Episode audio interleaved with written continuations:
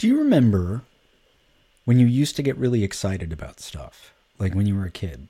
Like if somebody knocked on the door at your house or the phone rang. Like, oh, wow, that's exciting.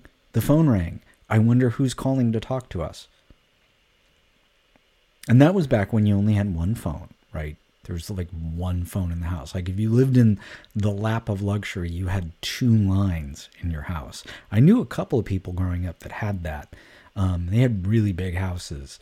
Um, and usually like somebody who like one of the parents was somebody who had an office in the house and they had to do work sometimes on the weekends or at night.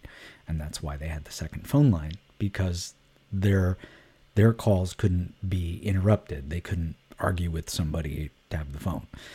Um, but i didn't know that many people who who had that kind of deal going on. And uh, so the phone was, you know, the phone ringing was a big deal. Phone ringing around my house growing up, though, was always really funny because my mother answered the phone for a living. Like she, that's basically what she did. She sat at a desk, her phone rang at her desk, she had to answer it, and she had to do work for people. And so when the phone rang at home, she was just not happy about it. She was not into it. She didn't want to talk to anybody. Didn't matter who was calling. Did not want to talk to them. And in particular, she did not want to talk to her sister. If you answered the phone and it was my Aunt Eileen, and you said anything other than, oh no, mom's not home, you either did it deliberately because you were mad at her, or you just wanted to see the fireworks.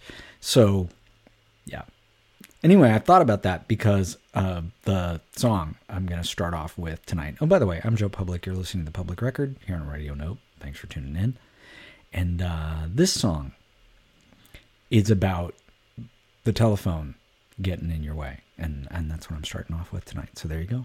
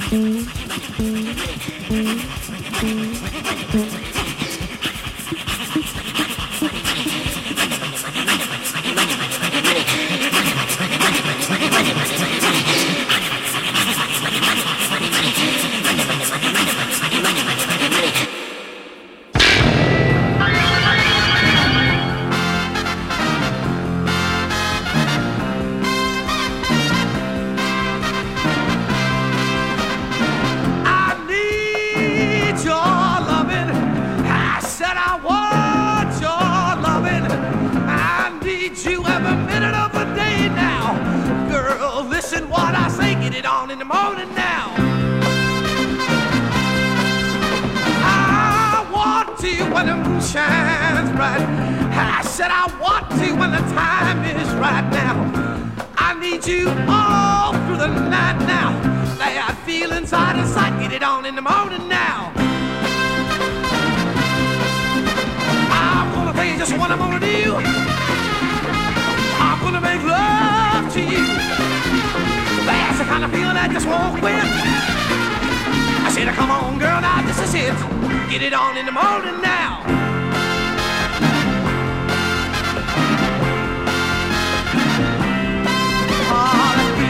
be you, but that feel it's gonna be me.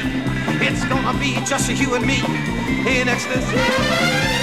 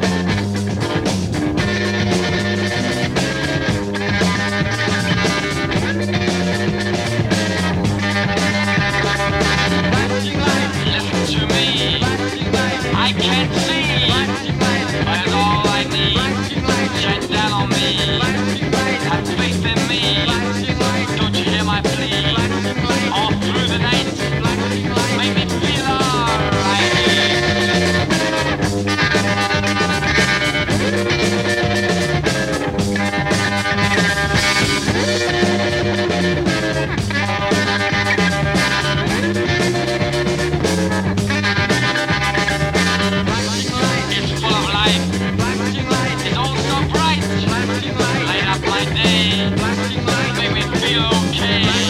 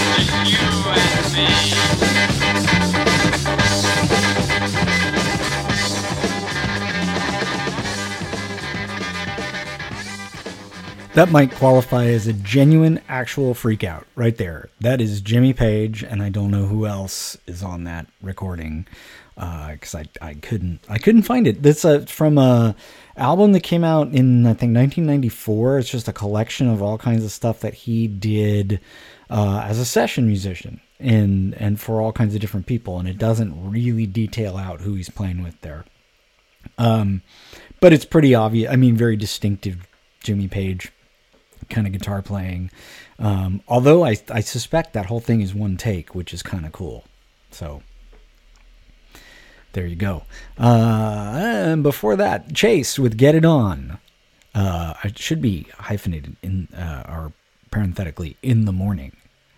That's the, the reason I played this song because I heard this song and it just cracked me up. Um, yeah, clearly this guy wants something very specific. Before that, Quincy Jones with Money Runner. Uh, the Meters did Tippy Toes, and Fun Boy 3 started us off with The Telephone Always Rings. Uh, and yes, it does. So it's sort of corollary what I said at the at the top of the show. Um, I, also have a job where I have to answer the phone all day long, and so basically, anytime I'm off the clock and and I hear a phone ring, I curse. So thanks, mom. You taught me well. That's my little Mother's Day tribute to uh, to my mom. May she rest in peace.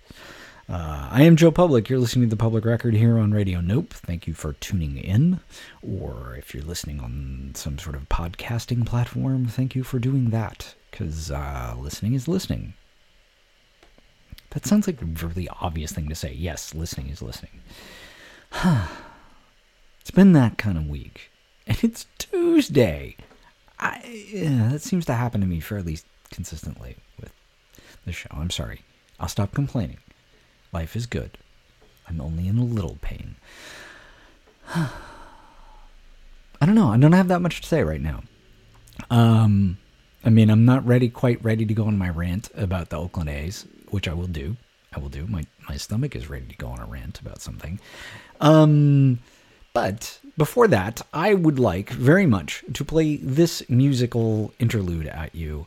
Um, I think the the band a band that people should get m- more acquainted with is this particular one because they were pretty super influential, and also if you're not from the UK, um, totally obscure. This is the move on the public record.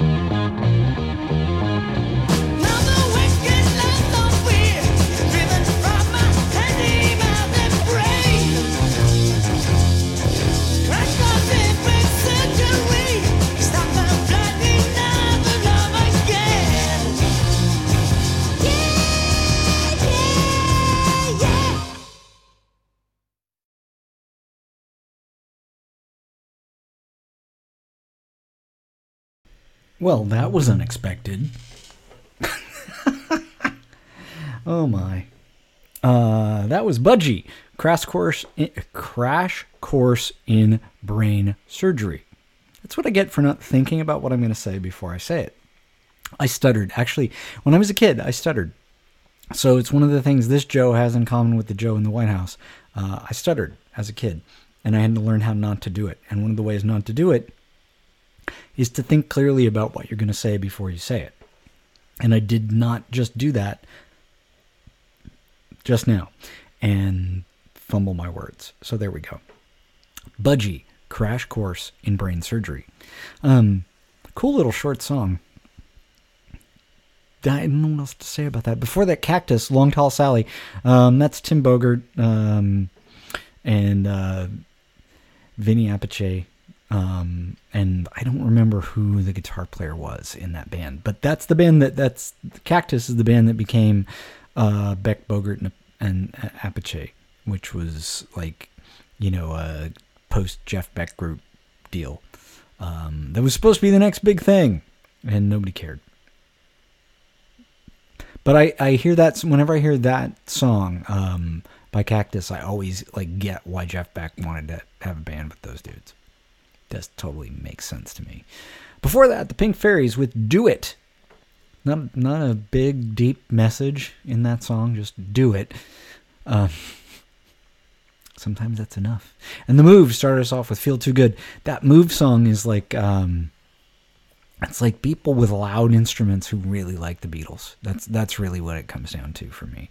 I always love the, the bass playing on Move records, right?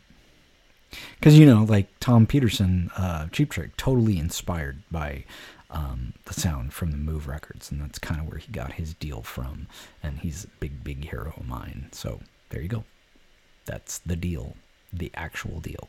I'm Joe Public. You're listening to the Public Record here on Radio Nope. Uh,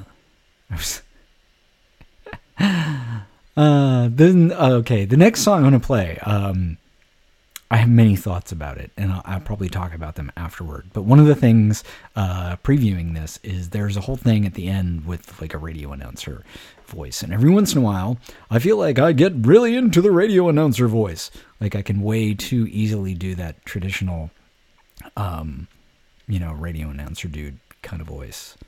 Um, I kind of like that. I should do a whole show that way. I should see if I could do an entire two hour show just full on radio announcer voice. I'm never going to do it. You don't need to worry. I'm, it's never going to happen. It's just an idea in my head that made me laugh. Uh, I could, I, I think I could maybe sustain it for like a half an hour and then I would just be tired of it. So there you go. So on on to that next song that inspired that whole idea. This, my friends, is the Tubes.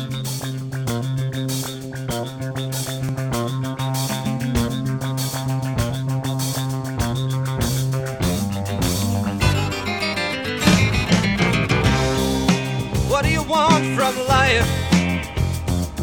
To kidnap an heiress or threaten her with a knife?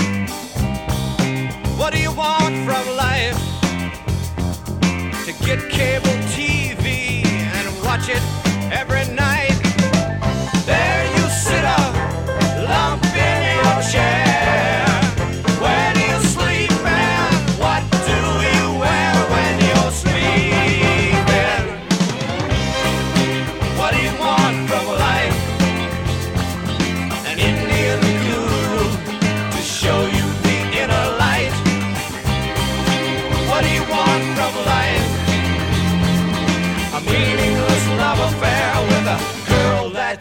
Met tonight.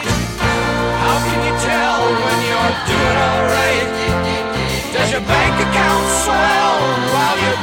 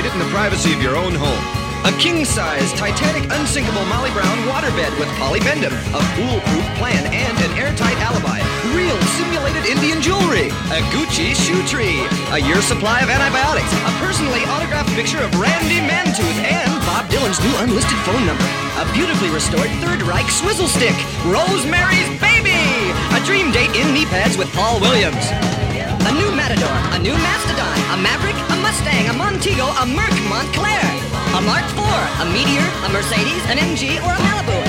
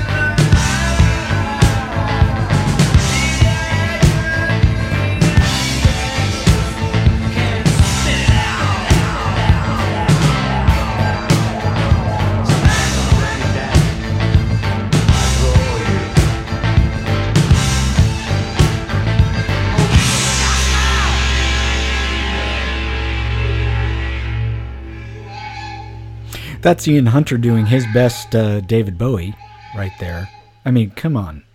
There's so much about that that's got like thin white Duke era, Duke era David Bowie written all over it. Ian Hunter, bastard. James Gang did The Devil is Singing Our Song. That's uh, James Gang post Joe Walsh leaving uh, when Tommy Bolin was their guitar player.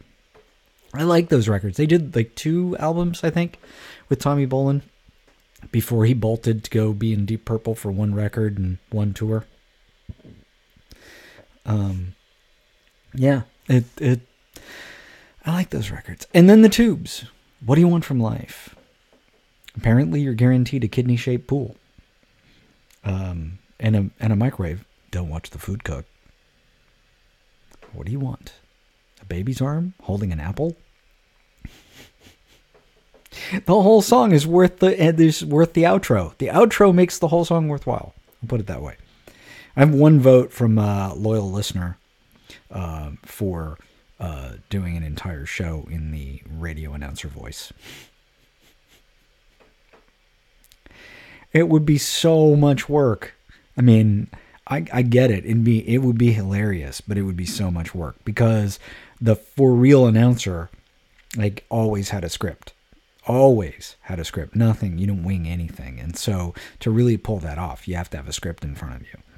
Um, and you have to have a way of reading it with and like turning pages without crinkling paper and stuff like that.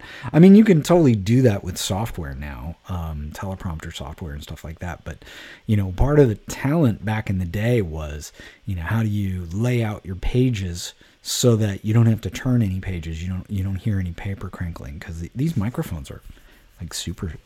I can hear my clothing rustling. I can, I can totally do that ASMR thing. You know, I, I could do that.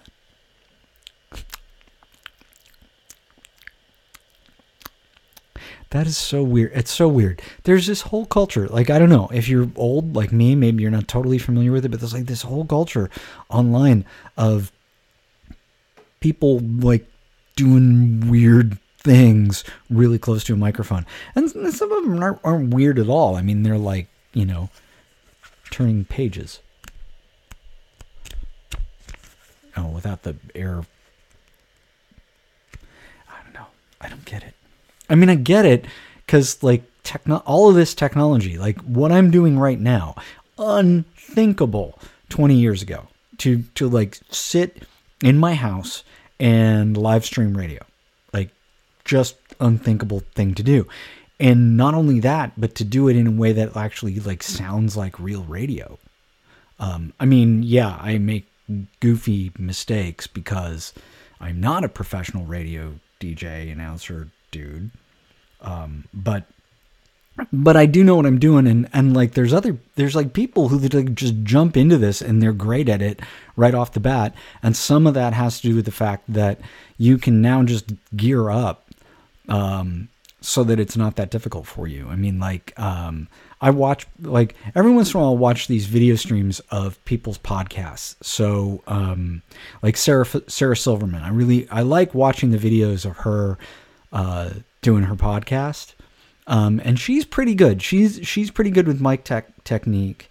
Um, Whitney Cummings though is another one. She's another comedian that has a podcast who does everything wrong. Like when I watch her, I want to yell at her.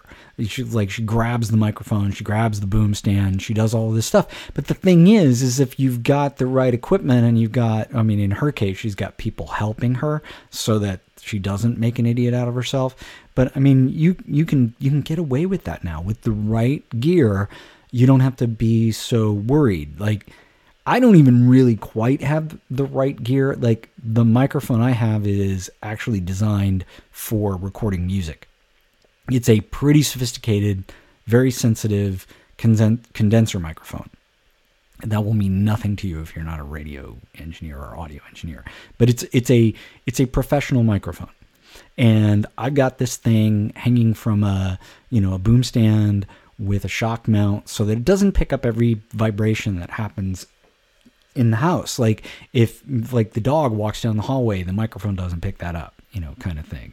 Or a, a car drives by outside, the mic doesn't pick that up, that vibration. Otherwise, it would.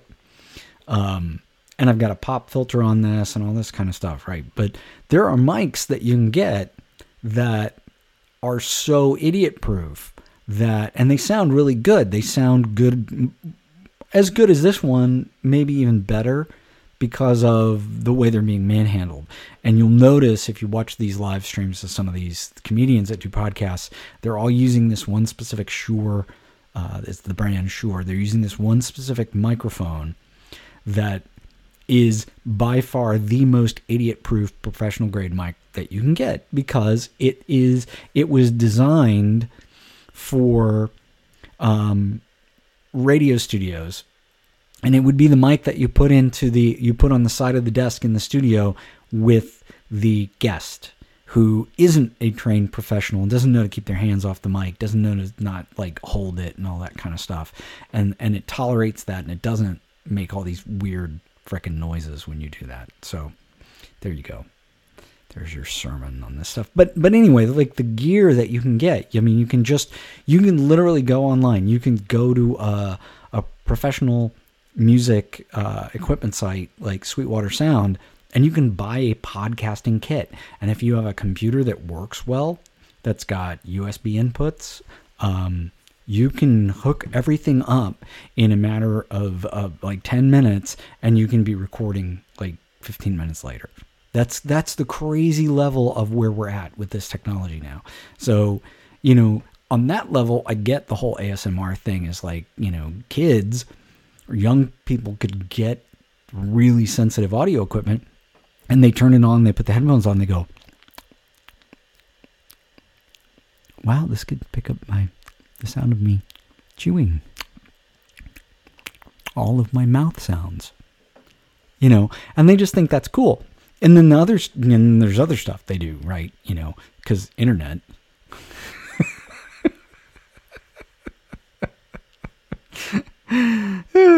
yes because internet uh, and, and that gets on there so yeah weird it's a strange world we live in and that's uh, that's my old man moment for the night. Maybe one of two. I think I have another one coming. Another one coming on.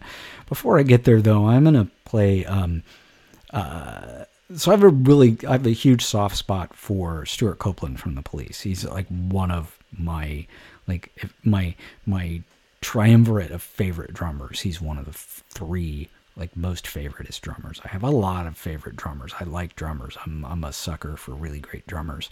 Um, but Stewart Copeland's one of my favoritist. Yeah, that's a word. Go look it up. It's um, I mean you'll find it. People have used it. So there. Um, and he did this record with Stan Ridgway, who was in Wall of Voodoo, and it's so great the way this works. The, the pairing between the two dudes just works. There's you you got to hear it. And you shall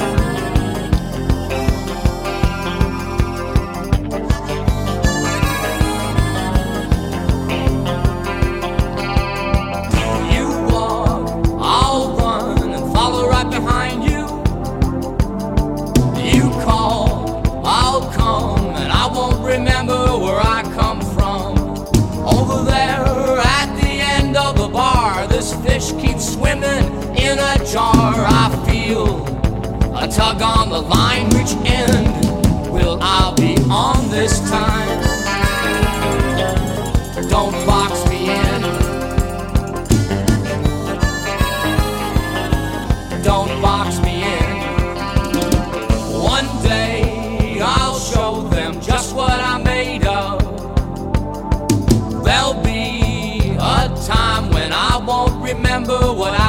afraid of.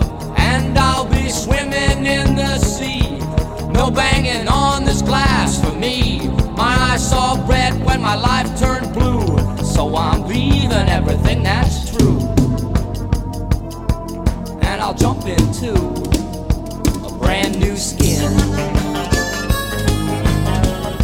And then you won't be able to box me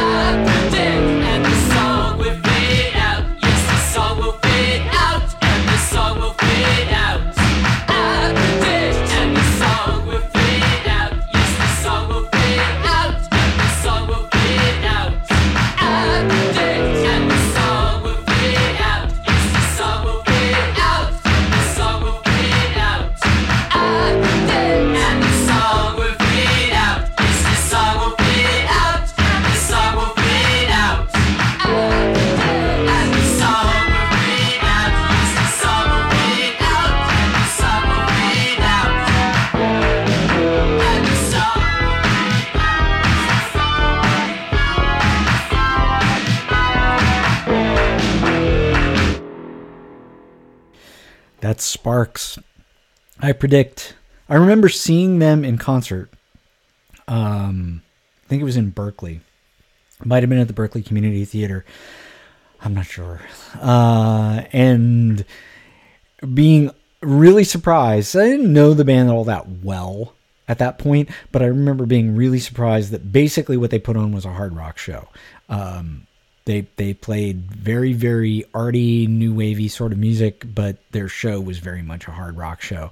And I I remember that song. I predict it was my favorite song of the whole show, and it featured one of the Mael brothers, um, the the guy who doesn't sing.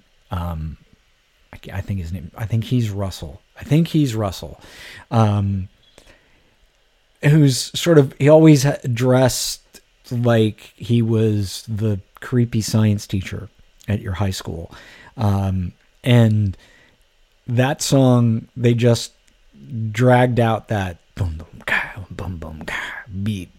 And he walked out to the edge of the stage and did the most disturbing striptease I have ever seen in my life.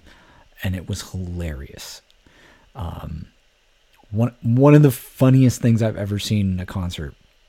And then he played the rest of the show in his underwear, which was also hilarious. Um, so there you go. Uh, that's Sparks. I predict before that the Fixx deeper and deeper. Um, that's kind of like a haha a deep cut. Because as I recall, that song's originally from a movie soundtrack, um, like Streets of Fire or something like that. Um, and so it was kind of hard to come by at one point. Well, it wasn't hard to come by. Like you could buy the Streets of Fire soundtrack, but bleh, then you'd have the Streets of Fire soundtrack, which just happened to have that cool fix on it. Anyway, for that, Missing Persons, noticeable one.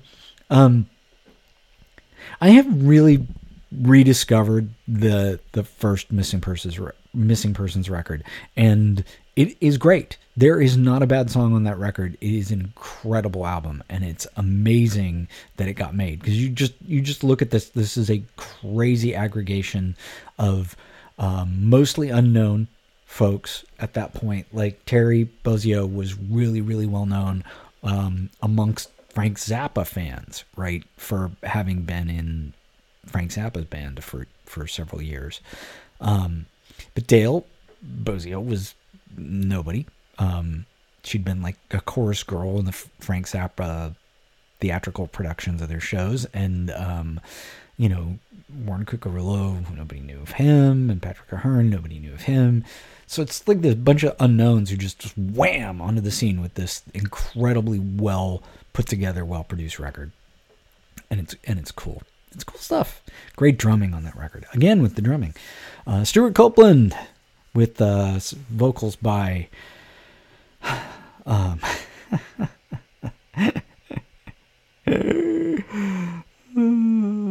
Stan Ridgway from Wall of Voodoo. Don't box me in.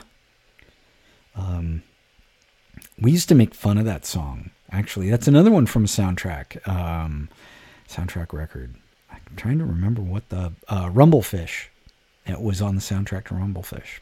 So there you go. I think police were still a thing when that song was recorded, or might have just called it a day. Don't know. Don't know. Not sure. Not gonna look it up. Don't care. Doesn't matter. Doesn't matter. It's just music. I mean, I could spew facts at you, and it doesn't matter. Who cares? I mean, if it's a funny story, sure, I'll share it. Like, you know, Russell Mael stripping down to his underpants, um, being the the creepiest and weirdest striptease in the universe. Yeah, that's that's interesting. But that sparked your imagination a little bit. Oh, I'm evil. This is Joe Public. You're listening to the Public Record here on Radio Nope. I am happy to be here. Happy to be here. Happy, happy, happy. Happy, happy, joy, joy. I'm glad to have you all with me. Uh, I'm gonna get back into some more music. I'm gonna go, go into some. I'm gonna, I'm gonna lean lean into the Venus flytrap right now. Let's just lean into it. How's that sound? Yeah. Let's get wow.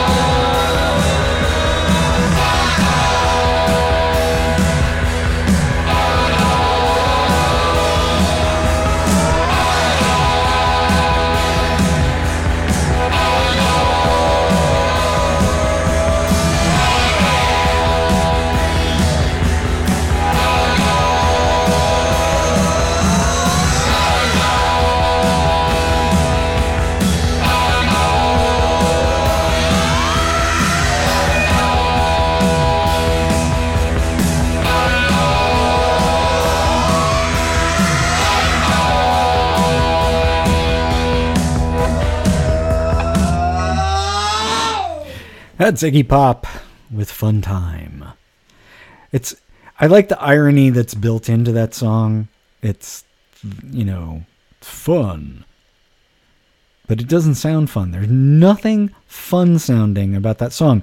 And one of the worst things I've ever seen Iggy Pop do was actually do a fun version of that song live because it made me mad because I figured of all people who would get what was going on with that song, it should be Iggy. And like he just at this one show, he just clearly did not get it. Um, either that or he was messing with everybody. Uh, it's possible, equally possible possibilities. Before that, Talking Heads with the Overload. Uh, Miles Davis did Honky Tonk and Oliver Nelson with Skull Session. So that was that was my flytrappy set for tonight. I actually think of yeah, that was my flytrappy set for tonight. Cause I am about out of here. Uh, I promised to rant. So today, the Oakland A's announced that uh, Major League Baseball had gi- basically given them permission to seek a new home. And A's fans all over the Bay Area lost their collective minds over this. And I had multiple exchanges online with people where I just said, folks, this is a baseball team. This is a this is a business owned by billionaires trying to extort money from the taxpayers of Oakland in order to frighten them into getting what they want. It's not a we're leaving announcement. It is extortion. And it's bullshit. And if you fall for it, you deserve to not have a city that has any money to spend on anything important. That's that's seriously it. Because sports teams are businesses owned by billionaires. And those billionaires don't actually need any of our money to build their buildings to run their business in. They don't need it. They don't even need to use their own money because they could walk into any bank, you know, virtually speaking, a, like billionaires don't go into banks, but they have bankers. They could go to their banker and say, I need to finance the construction of a stadium for my team that is worth hundreds of millions of dollars, has potential revenue out the yin yang. Um, can you give me a good deal? And, and actually, considering the fact that, that interest rates at the moment are are effectively zero, money is basically free if you're rich enough. Why wouldn't they do it that way? There's all kinds of economic arguments for why that would be the way to do it. Heck, they could go to JP Morgan and they could issue bonds. They could sell bonds to finance the whole deal. They don't need the taxpayers' money at all. Not a dime of it. You fall for this, you're a moron. And you deserve to have a city that doesn't function uh, and a sports team that doesn't care about you, that laughs at you. Laughs, I tell you. Okay, there's my rant. That's my rant for this week. Not much of a rant, but it's it's what you're going to get this week. And along those lines, I will I will send us off into the into the ether with this little ditty about money. See you next week, folks.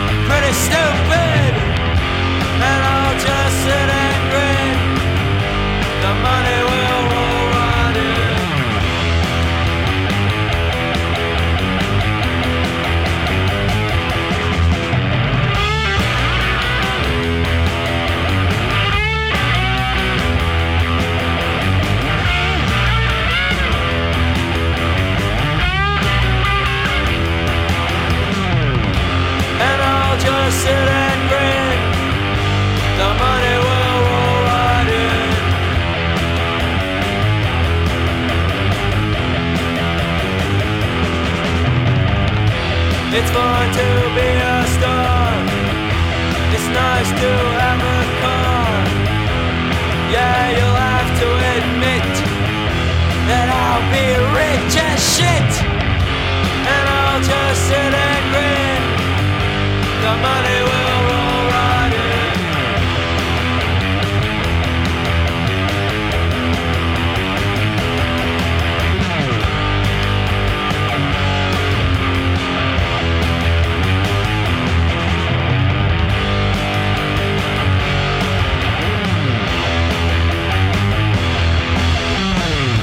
The money